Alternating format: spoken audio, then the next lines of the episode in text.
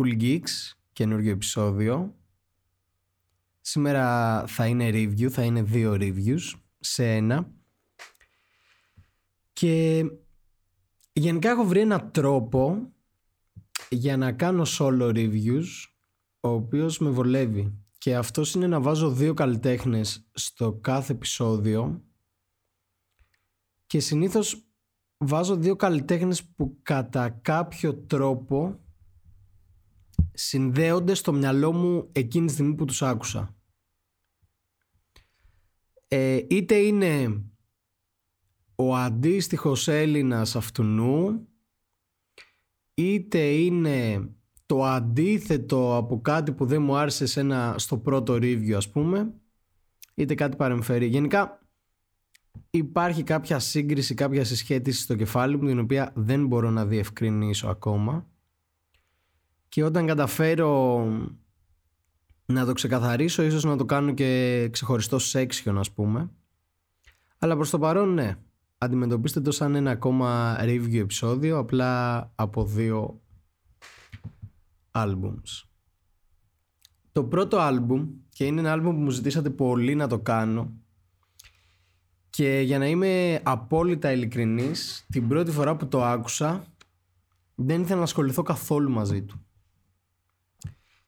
και το λέω με λύπη αυτό γιατί είναι ένα άλμπουμ που περίμενα αρκετά πράγματα και ανυπομονούσα να, να ακούσω. Μην φανταστείτε, αλλά με ενδιέφερε.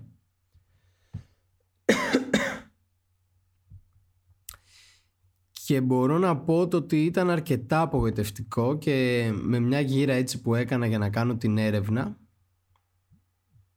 για το review ε, διαπίστωσα ότι συμφωνώ με σχεδόν τις περισσότερες κριτικές εκτός από αυτές που είναι δεκάρια οι οποίες είναι πολύ biased. Αρκετά μεγάλος πρόλογος. Θα μιλήσω για το From a Bird's Eye View του Κορντέ. Οκ. Δεν θα το πάω κομμάτι-κομμάτι. Δεν βρίσκω τον λόγο γιατί για να είμαι ειλικρινής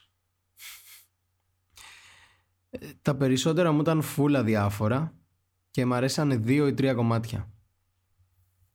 Σκληρός, ε. ε μ' άρεσε πολύ το Sinister. Μου άρεσε πριν βγει το άλμπουμ που είχε κυκλοφορήσει σαν single. Λόγω του Lil Wayne. Και εντάξει, δέχομαι ρε παιδάκι μου το, το, το flex που είχε ο Κορντέ. Μια χαρά. Γενικά ωραίο κομμάτι, ωραία raps και μέσα στο άλμπουμ έβγαζε ακόμα περισσότερο νόημα οπότε μου άρεσε ακόμα περισσότερο και μου άρεσε και το Chronicles με συμμετοχή από Hair και Lil Durk.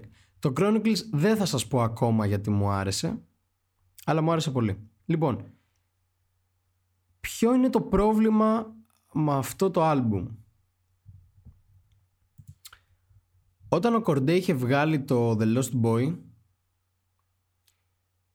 ε, ήταν hungry, είχε κάτι να αποδείξει, ήταν εξαιρετικός lyricist από, από τις πρώτες του κυκλοφορίες ας πούμε. Είχε vibes, είχε συνέστημα, είχε πράγματα να πει, είχε πράγματα να αποδείξει. Γενικά ήταν μια πολύ ολοκληρωμένη δουλειά που μου άρεσε πάρα πολύ το The Lost Boy. Ε, είχε όραμα ρε παιδάκι μου, κάτι είχε να πει. Στο From a Bird's Eye View ποιο είναι το πρόβλημα, ότι ουσιαστικά ο Κορντέ έγινε τόσο γρήγορα big που πλέον το μόνο πράγμα που έχει να πει είναι αυτό. Δηλαδή έχει σε όλο το άλμπουμ ένα weird flex ότι ε, δείτε πόσο γρήγορα τα κατάφερα πόσο μικρός έγινα πλούσιος ε, πίναγα αλλά τώρα έχω λεφτά η μαμά μου είναι περήφανη και τέτοια που οκ πολύ κλασική θεματική και πάντα δεκτή αλλά δεν είχε τίποτα άλλο να πει δηλαδή παρασύρθηκε τόσο πολύ από το popularity και την αναγνωρισιμότητα που πήρε που στην ουσία δεν είχε κάτι να πει ξέρεις δεν έκανε προσπάθειες να ανακαλύψει τη φωνή του περαιτέρω. Είπε ωραία αυτό που έκανα στο The Lost Boy έπιασε και θα κάνω κάτι παρεμφερές απλά θα μιλάει πλέον από το iView για να το συνδέσω και με τον τίτλο ε, από το iView ενός made πλέον καλλιτέχνη αλλά δεν είναι ακόμα made κατάλαβες ακόμα έχει να αποδείξει ρε παιδάκι μου και πέφτει στην παγίδα πέφτει στην παγίδα να προσπαθήσει να αποδείξει ότι είναι περισσότερα από ό,τι πραγματικά είναι. Δηλαδή κάτι που με ενόχλησε πάρα πολύ. Και γενικά με ενοχλεί ρε παιδάκι μου, αλλά άντε πες υπάρχουν άρτες που το κάνουν εύστοχα οπότε περνάει. Αλλά με ενοχλεί πάρα πολύ όταν πετάς τη γενιά σου, την απαρνιέσαι και νομίζεις ότι είσαι κάτι μεγαλύτερο από αυτό. Δηλαδή εδώ ο Κορντέ σε όλα τα κομμάτια σχεδόν, δηλαδή κουραστικά πολύ, αναφέρει πόσο ξεχωριστός είναι και πόσο διαφορετικός είναι από τη γενιά του και ότι η γενιά του, ξέρεις, το μόνο που κυνηγάει ε, είναι το wealth και ο πλούτος και όλα αυτά. Και μετά λέει, ξέρω εγώ, στο επόμενο κομμάτι ότι έβγαλα 7 million, ξέρω εγώ, το 2021. Και λες ρε φίλε κάτσε. Είσαι παιδί της γενιάς σου εννοώ μην το απαρνιέσαι γιατί φαίνεται cocky αλλά φαίνεται κακά cocky. Και πολλές φορές όταν με ρωτάνε τι θεωρώ ότι λείπει από το rap και τέτοια πάντα αυτό που λέω είναι ότι μου λείπουν τα middle childs. OK. Okay. Ο Κορντέ όταν ξεκίνησε ήταν ψιλο prodigy middle child. Δηλαδή ήταν με το ένα πόδι στο νέο ήχο λόγω ηλικίας αλλά η αισθητική του και ο τρόπος που ράπαρε και προσέγγιζε το ράπ σαν είδος ήταν old school. Και ήταν και εξαιρετικός στιχουργός, ακόμα είναι εντάξει, οπότε το υποστήριζε όλο αυτό. Τώρα εδώ πέρα απλά αναλώθηκε πάρα πολύ στο να μας λέει πόσο ξεχωριστός είναι και πόσο διαφορετικός από τη γενιά του το οποίο όμως δεν είναι καθόλου τιμητικό για αυτόν. Ε, εγώ δηλαδή δεν ξέρω το βρήκα πολύ disrespectful κατά κάποιο τρόπο. Γενικά όλο το άλμπουμ είχε ένα vibe, ξέρεις ήταν ένα victory lap ρε παιδάκι μου ότι τα κατάφερα, δείτε πόσο γρήγορα και όλα αυτά. Αλλά δεν είχε ουσία. Δηλαδή αυτό το άλμπουμ που μπορείς να το ακούσει, εγώ δεν μπορώ να το ακούσω. Δεν μπορώ να το ευχαριστηθώ, προσπάθησα ξέρεις σε όλες ας πούμε τις ρουτίνες μου και δεν τα κατάφερα. Ε, δεν βλέπω πώς είναι relatable αυτός ο δίσκος σαν ήχος. Είναι... Είχα καιρό έτσι να, να βγάλω... Αλλά δεν, δεν βγάζω, πώς να σου πω, hate ρε παιδάκι μου. Το, το λέω με ένα παράπονο γιατί είναι εξαιρετικός στιχουργός. απλά δεν έχει αποδεχτεί, αισθάνομαι ακόμα ποιος είναι και θέλει να γίνει ή να αποδείξει ότι είναι κάτι παραπάνω. Είναι από αυτά τα παιδάκια που πάνε στους μεγαλύτερους και λένε ψαχμενιές και οι μεγαλύτεροι είναι σε φάση ναι εντάξει θα μεγαλώσεις ξέρω εγώ. Ο Κορντέ είναι αυτό, μου βγάζει αυτή την αίσθηση. Ε, σίγουρα έχει καταφέρει πολλά πράγματα. Ήταν Grammy nominated, ήταν στο Super Bowl, έχει συμμετοχές ε, από Lil Wayne, από... είχε από Mick Mill, ε, από J. Cole παραγωγές, είχε Anderson Pack, ε, τώρα είχε τον Ghana, είχε τον Freddie Gibbs, είχε τον Stevie Wonder, είχε τον Eminem, εντάξει. Ε, είχε τον Roddy Rich, είχε πράγματα. Και σχεδόν τίποτα ξέρεις, δεν του έδωσε κίνητρο να κάνει καλή μουσική. Έτσι αισθάνθηκα. Δηλαδή, το Sinister, ναι, ήταν ωραίο κομμάτι, ο Lil Wayne ψιλοκουβάλισε. Το Today με τον Γκάνα ήταν full αδιάφορο κομμάτι. Το... Ενώ ήταν κακό take το, το Today με τον Γκάνα. Ήταν ότι πάμε να κάνουμε κομμάτι με τον Γκάνα γιατί, ξέρεις, είναι πολύ relevant, οπότε κάπως θα χιτάρει. Αλλά δεν χίταρε. Το beat ήταν μέτριο. Ο Γκάνα ήταν decent και ο Κορντέ ήταν τόσο awkward, τόσο αδιάφορος που δεν ξέρω, μου πέρασε full αδιάφορο.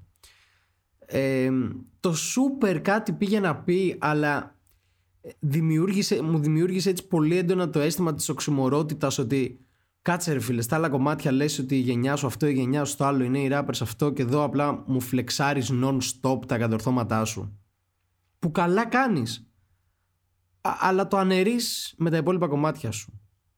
Το Mama's Hood και το C. Carter κάτι είχανε ενώ ότι βλέπουμε λίγο ψυχή, βλέπουμε λίγο ότι ξέρεις έχει να μας πει μια ιστορία αλλά πάλι το κάνει τόσο αποστηρωμένα και μεγαλίστικα αντί να το προσεγγίσει ως ένας πιτσιρικάς καυλωμένος που κάνει ράπ ας πούμε και ζει από αυτό που αστοχεί full. Το Champagne Glasses με συμμετοχή από Freddie Gibbs και Stevie Wonder Klein Δηλαδή ο Κορντέ έχει ίσως από τα πιο αδιάφορα κουπλέ του και ο Freddie Gibbs που είναι ο Freddie Gibbs ρε φίλε δεν προσπάθησε καν δηλαδή αισθάνθηκα πάρα πολύ έντονα ότι δεν υπήρχε χημεία και ότι ξέρεις, ήταν ένα paid verse που πέρασε και δεν ακούμπησε. Παραγωγές από Hit Boy, από Kid Culture, οι μίξεις τούμπανες. Τόσο καλά δουλεμένο project και τόσο τόσο τόσο αδιάφορο. Δυστυχώς. Και δεν το λέω πικρόχολα. Το λέω πραγματικά με, με παράπονο γιατί και πώς θα σου πω, το λέω και σαν ε, σημείο των καιρών ρε παιδάκι μου ότι το συναντάμε συχνά αυτό, δεν το συναντάμε. Δηλαδή δεν είναι τα δύο άκρα που συναντάμε πολύ. Και ίσως παλαιότερα και εγώ να ήμουν υπέρ αυτού του άκρου. Απλά έχω καταλήξει να πιστεύω ότι... Ναι, κάτσε το... Αυτά τα δύο άκρα που αναφέρω είναι ότι το ένα είναι full τα Gen Z παιδιά ας πούμε που party and bullshit ναρκωτικά, λεφτά, flex και όλα αυτά. Το οποίο, ναι, πολλές φορές είναι cringe, αλλά παρόλα αυτά, ξέρεις, δεν σταματάει ποτέ να παράγει φρέσκα πράγματα και ωραία κομμάτια. Μπορεί να μην είναι όλα, μπορεί να είναι 5 στα 10, μπορεί να είναι 3 στα 10, μπορεί να είναι 4 στα 10, αλλά ακούμε συνέχεια φρέσκες ιδέες και γενικά βοηθάει το είδος να πάει μπροστά, ρε παιδάκι μου. Όσο τοξική κι αν είναι ρε παιδάκι μου σαν αισθητική κοινωνικά μουσικά βγάζει πολύ νόημα και η άλλη άκρη είναι ας τους παλιούς είναι τα νέα παιδιά που απαρνιούνται κάπως στη γενιά τους ρε παιδάκι μου. Αλλά δεν μπορείς να ξεφύγεις από αυτό γιατί έχεις μεγαλώσει στα social media έχεις μεγαλώσει με αυτόν τον τρόπο. Είναι πολύ καλό και θετικό όταν κάποιος έχει τη συνειδητότητα να πει ότι η γενιά μου μαλακίζεται. Αλλά είναι επίσης πολύ τοξικό ρε παιδάκι μου να αφορίζεις την ίδια σου τη γενιά δεν ξέρω αν βγάζει νόημα αυτό που λέω αλλά δεν μπορείς να πεις ότι είμαι καλύτερος από τη γενιά μου γιατί είσαι προϊόν της θες δεν θες οπότε απλά με τα εργαλεία που σου δίνει κάνε κάτι καινούριο ή παίρνα σωστά μηνύματα ή whatever. Αλλά θα το κάνεις χρησιμοποιώντας ας πούμε τα εργαλεία που έχει η γενιά σου. Οπότε είναι λίγο cringe να το απαρνηθείς ρε παιδάκι με αυτό.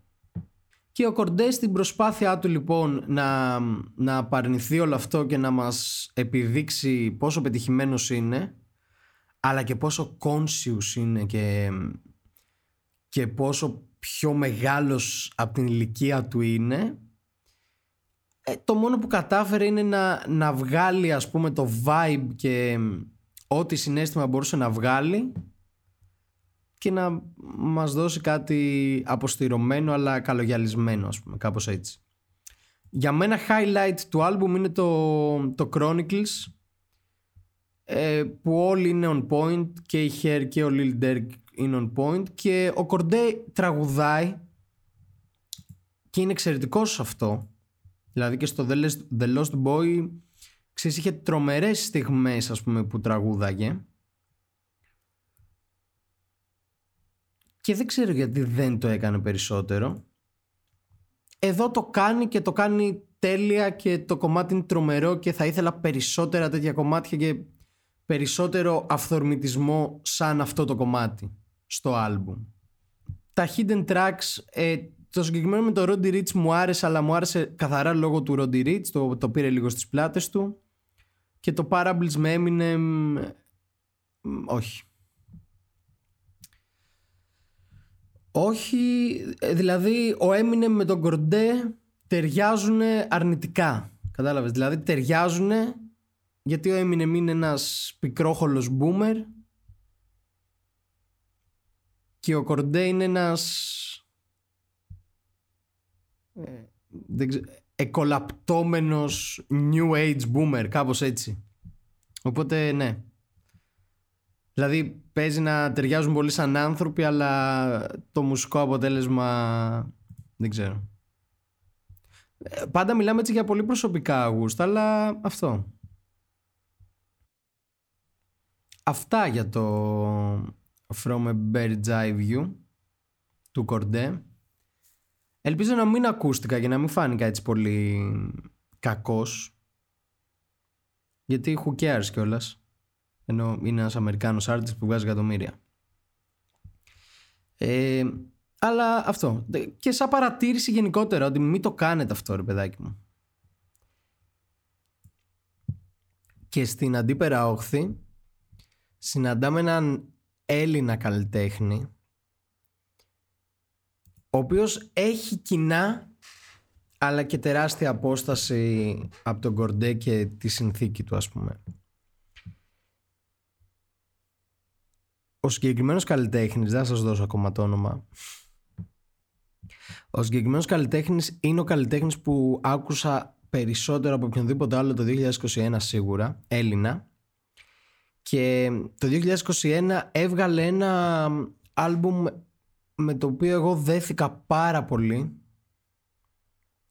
Δηλαδή με πέτυχε σε περιόδους που ξέρεις απλά έβγαινα και περπάταγα non-stop και άκουγα αυτό το πράγμα ατελείωτα και ήταν σοκαριστικό.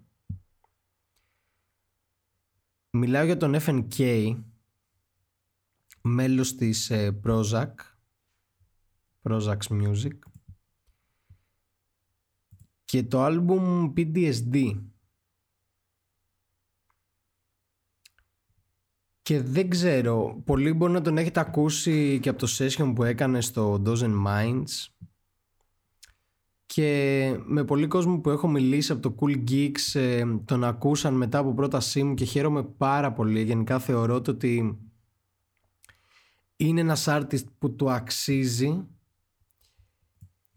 και κάπως έκανα τη σύνδεση με τον Κορντέ γιατί και ο συγκεκριμένος artist ε, κάπως αφορίζει τη γενιά του ρε παιδάκι μου και το τι συμβαίνει γύρω του και το κοινωνικό ας πούμε κουό της Ελλάδας και της γενιάς του αλλά το κάνει από ένα προσωπικό πρίσμα το οποίο το κάνει πάρα πολύ δυνατό ερμηνευτικά. Κάτι που ο Κορντέ δεν κατάφερε να κάνει. Ο FNK θεωρώ ότι το κάνεις στο μέγιστο. Ε, πάλι δεν θα μιλήσω, δεν θα κάνω επιμέρους ανάλυση των κομματιών αν και θα τα αναφέρω γιατί είναι 7 κομμάτια.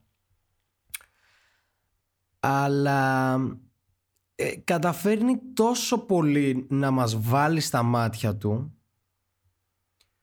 που δεν ξέρω, εγώ το αισθάνθηκα πολύ έντονα με αυτό το άλμπουμ. Ταυτίστηκα πάρα πολύ με αυτό το άλμπουμ και φυσικά μιλάμε για έναν εξαιρετικά ικανό artist έτσι. Μιλάμε για έναν artist ο οποίος το rap του έχει πολύ έντονα μελωδικά στοιχεία τα οποία είναι πολύ on point. Δηλαδή σπανίως ξέρεις παρατήρησα ας πούμε αστοχίες στα κομμάτια του. Ερμηνευτικά πάντα. Ε, βασικά ούτε καν ερμηνευτικά. Ερμηνευτικά ήταν όλο εκεί. Μελωδικά θα πω.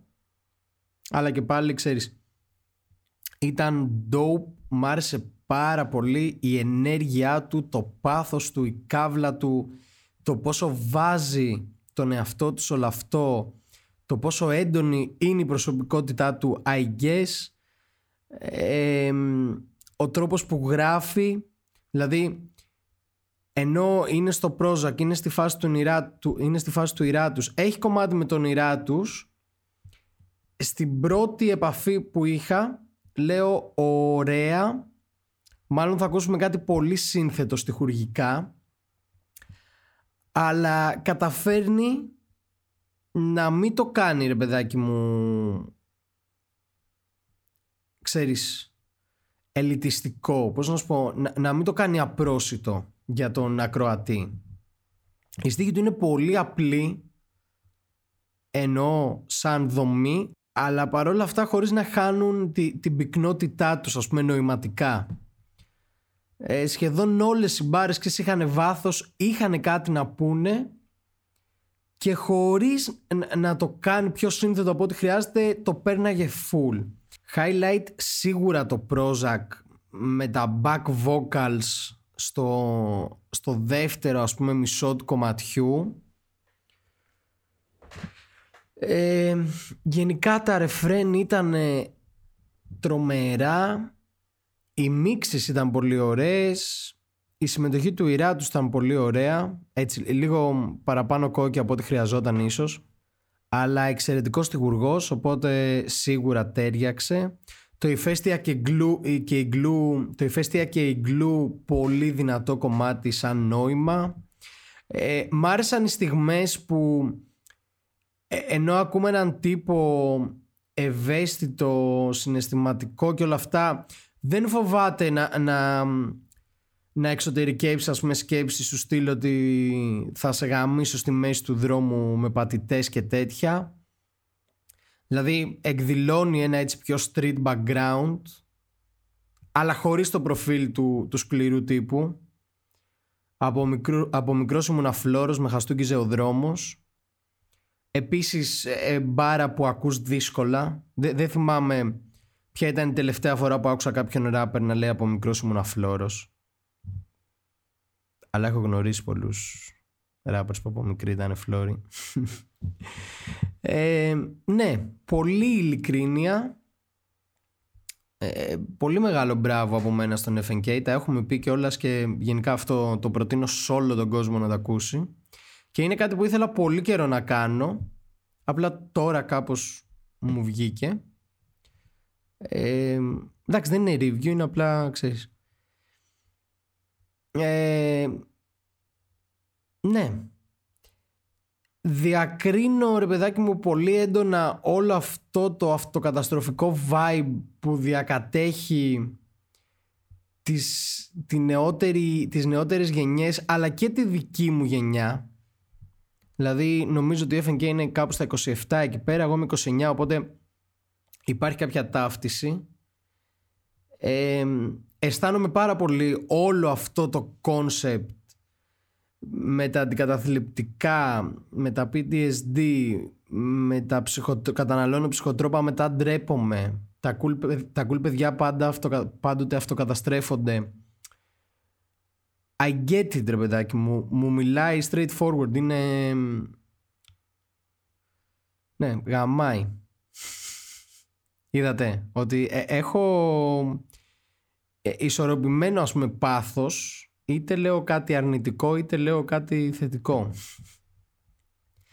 Οπότε ναι, στον αντίποδο αυτού που έλεγα για τον Κορτέ, ο FNK είναι ένα πολύ καλό παράδειγμα το πώς μπορείς να κριτικάρεις μια γενιά και ένα κοινωνικό φαινόμενο χωρίς η μουσική σου να είναι χλιαρή. Δηλαδή ο FNK παίρνει αποστάσεις από τους rappers και τους ανθρώπους της γενιάς του. Παίρνει πολύ ξεκάθαρη απόσταση και κοινωνικά ε, και ας πούμε ευρύτερα σε ένα οικονομικό background. Κατάλαβες ότι δεν τον απασχολεί ρε παιδάκι μου το χρήμα σου. Λέει είμαι καταραμένος ας πούμε. Είμαι καταραμένος να μην έχω χρήματα. Αλλά κάπως θα τα καταφέρουμε. Αλλά ο κόσμος είναι σκατόψυχος. Αλλά είμαστε αυτόφωτοι και ξέρεις όποιος βλέπει το φως θα έρθει προς εμάς ε... ναι είναι ο πιο εύστοχος τρόπος να κάνεις κοινωνικό σχολιασμό. Ε, τα beats ήταν αρκετά πειραματικά, μ' αρέσανε, Απλά θα σας πω το μόνο μειονέκτημα για μένα ρε παιδάκι μου αυτού του δίσκου είναι ότι παραγωγικά μέχρι να το ακούσω 40 φορές και να μάθω τα κομμάτια αλλά ακόμα και τώρα αν έχω καιρό να το ακούσω ξέρεις μπορώ να την πατήσω ηχητικά δεν μπορώ εύκολα να ξεχωρίσω ποιο κομμάτι είναι ποιο. Η αισθητική είναι κοινή και γαμάει αυτό γιατί κάνει το δίσκο συμπαγή ας πούμε. Αλλά παρόλα αυτά δεν έχει μεγάλες διαφοροποίησεις. Δηλαδή όλες όλα τα twists που έχει μέσα το άλμπουμ γίνονται είτε με κάποια, μελωδικό, είτε με κάποια μελωδική του FNK είτε με κάποια αλλαγή είτε ξέρεις με, κάποια, με κάποιο φόρτο ας πούμε φωνητικών και εκτάσεις που δηλαδή όσο ακούς τα κομμάτια γαμάνε δεν κουράζεσαι. Αλλά αν μου βάλεις τα τυφλά ας πούμε δύο-τρία κομμάτια από το beat μόνο δεν μπορώ να καταλάβω ποιο κομμάτι είναι. Ε, αλλά είναι και ο πρώτος του δίσκος έτσι. Δηλαδή το επίπεδο ήταν πολύ ψηλά για πρώτος δίσκος. Οι μίξεις ήταν όλες on point. Ε, το τεχνικό κομμάτι όπως είπαμε ήταν εκεί, το στοιχουργικό ήταν εκεί, οπότε full big ups. Τώρα αυτό με τα beats που είπα είναι απλά μια παρατήρηση ρε παιδάκι μου έχοντας ακούσει πάρα πολύ μουσική ότι κατά κάποιο τρόπο είναι σημαντικό τα beats να είναι signature για να σε βάλει στο vibe του κομματιού. Αυτό. Τώρα άμα μου βάλεις την εισαγωγή από ένα κομμάτι ενώ μόνο το instrumental δεν ξέρω αν θα καταλάβω πολύ εύκολα ποιο κομμάτι είναι ποιο. Εκτός από το Prozac ας πούμε που του έχω βγάλει τα μάτια. Αυτά. Δεν ξέρω πώς εξελίχθηκε αυτό το επεισόδιο. Πολύ περίεργο αλλά εγώ εκτονώθηκα και στις δύο περιπτώσεις. Οπότε ελπίζω και εσείς να περάσατε καλά και στείλτε μου διαφωνίες. Συμφωνίες υπάρχει; Όχι. Στείλτε μου τις διαφωνίες σας, στείλτε μου τις παρατηρήσεις σας, κάτι που ξέχασα να αναφέρω, κάτι που παρατηρήσατε και δεν παρατήρησα, προτάσεις για επόμενα επεισόδια και στείλτε μου και ένα ευχαριστώ ή δεν ξέρατε τον FNK και τον ακούσατε τώρα γιατί trust me θα το ευχαριστηθείτε πάρα πολύ. Ήμουνα ο Μορ, ήταν το Cool Geeks και τα λέμε στο επόμενο.